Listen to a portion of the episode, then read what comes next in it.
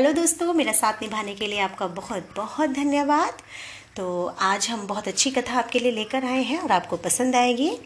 महाभारत के प्रमुख पात्रों के विषय में तो लगभग आप सभी लोग जानते हैं, लेकिन शायद बहुत कम ऐसे लोग हैं जिन्हें ये पता है कि द्वापर युग में अर्थात कृष्ण युग में जो महाभारत का युद्ध हुआ था, उसका साक्षी बनने वाले, अर्थात उसके गवाह बनने वाले कुछ ऐसे लोग भी थे जो त्रेता युग से थे।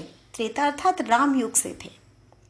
तो कुछ लोगों ने शायद सही समझा होगा। जी हाँ तो आज हम कथा लेकर आए हैं हनुमान जी की जिन्होंने द्वापर युग में आकर अर्जुन के अहम को समाप्त किया था। तो चलिए आरंभ करते हैं इस कथा को। राम रावण के युद्ध के दौरान हनुमान जी का अनेक स्थानों पर वर्णन मिलता है। उन्होंने न केवल युद्ध में अपने पराक्रम का प्रदर्शन किया, बल्कि संजीवनी बूटी लाकर लक्ष्मण के प्राण भी बचाए थे। वही पहले प्राणी थे जिन्होंने माता सीता का पता लगाया था तथा लंका को अपनी पूंछ में लगी आग से ध्वस्त कर दिया था। उन्होंने असत्य के विरुद्ध, सत्य के इस युद्ध में भगवान श्री राम की विजय में अपना सहयोग दिया था। एक बार द्वापर युग में अर्जुन और बजरंग बली की मुलाकात हुई। तो अर्जुन अपने घमंड में चूर हनुमान जी से कहता है कि मैं आपके समय में होता ना तो पत्थर का राम सेतु बनवाने के बजाय अकेला ही अपने धनुष से मज़बूत सेतु बाँध देता समुद्र पर।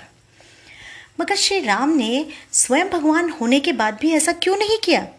अर्जुन की बात सुनकर हनुमान जी मुस्कुराए और उन्होंने जवाब दिया कि वहाँ बाणों का सेतु कोई काम नहीं कर सकता था।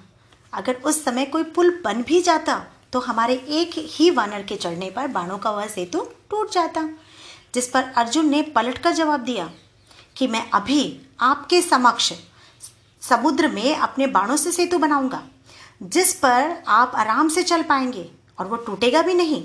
अगर ऐसा नहीं हो पाया, यानी सेतु टूट गया तो मैं आपके समक्ष अग्नि में प्रवेश कर जाऊँगा। परंतु अगर सेतु नहीं टूटा तो आपको अग्नि में प्रवेश करना पड़ेगा। बजरंग बली ने बिना कोई विचार किए अर्जुन की यह चुनौती स्वीकार कर ली। अर्जुन ने सेतु बनाया, जिस पर जैसे ही हनुमान जी ने पहला पग रखा तो सेतु डगमगाने लगा। और दूसरा पग रखते ही वो चरमरा गया, अर्थात उसकी जगह जगह से टूटने की आवाज़ें आने लगी। और तीसरा पग जैसे ही हनुमान जी ने रखा तो उन्होंने देखा कि पूरे समुद्र का जल लाल हो गया है। अर्थात वहाँ चारों तरफ़ खूनी खून नज़र आने लगा। इसके बाद हनुमान जी सेतु से नीचे उतर आए और अर्जुन से कहा कि अग्नि तैयार करो। अग्नि प्रज्वलित हुई और जैसे ही हनुमान जी अग्नि में कूदने चले, वैसे ही भगवान श्री कृष्ण प्रकट हो गए। श्री कृष्ण ने कहा, हे हनुमान, आपका तीसरा पग सेतु पर पड़ा।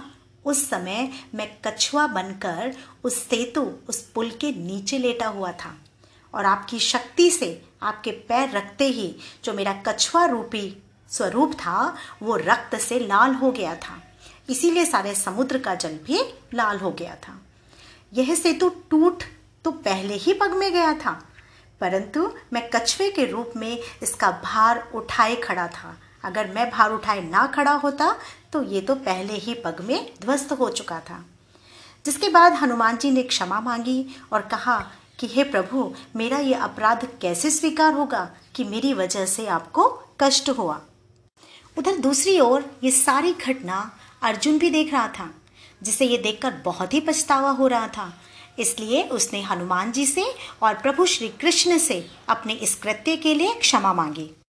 तब प्रभु श्री कृष्ण ने हनुमान जी से और अर्जुन से कहा कि ये सब मेरी इच्छा से हुआ था। आप लोग दुखी ना हो। ये मेरी ही इच्छा थी कि अर्जुन के अंदर जो ये घमंड पनप रहा है, वो खत्म हो। तथा हे हनुमान जी, मैं आपसे एक और विनती करना चाहता हूँ कि अर्जुन के रथ की ध्वजा पर आप स्थान ग्रहण करो, जिससे जब महाभारत का युद्ध हो तो आप इसके रक्षक बने रहें। तथा अर्जुन को उसकी ओर आने वाली हर मुश्किल से आप बचाते रहें। तो इस प्रकार आपने देखा कि प्रभु श्री कृष्ण ने अपने दोनों ही भक्तों के सम्मान की रक्षा की। तो अब बढ़ते हम आगे कि अर्जुन जिस रथ पर महाभारत में सवार रहते थे, उसके ऊपर हमेशा ही हनुमान जी विराजमान रहते थे, अर्थात उनका रक्षा कवच हमेशा उनके साथ रहता था, उनके रथ की ध्वजा के रूप में। इस प्रकार वे युद्ध भूमि में हमेशा अर्जुन की रक्षा करते रहते थे। जब भीम ने दुर्योधन का वध कर दिया था तथा पांडवों की विजय हो गई थी तो वह सभी शिविर की ओर लौट रहे थे। तब सारथी श्री कृष्ण ने रथ को रोका तो सबसे पहले अर्जुन को उतरने के लिए कहा। अर्जुन इसका रहस्य नहीं जानते थे कि भगवान श्री कृष्ण उसे ऐसा क्यों कह रहे हैं? किंतु जैसे ही अर्जुन रथ से उतरे और इसके पश्चात श्री कृष्ण रथ से उतरे तो उनके चरण भूमि पर पड़ते ही हनुमान जी भी रथ से प्रस्थान कर गए। और जैसे ही हनुमान जी ने उस ध्वजा से अपने रक्षा कवच को हटाया, उसी क्षण अर्जुन का रथ भस्म हो गया।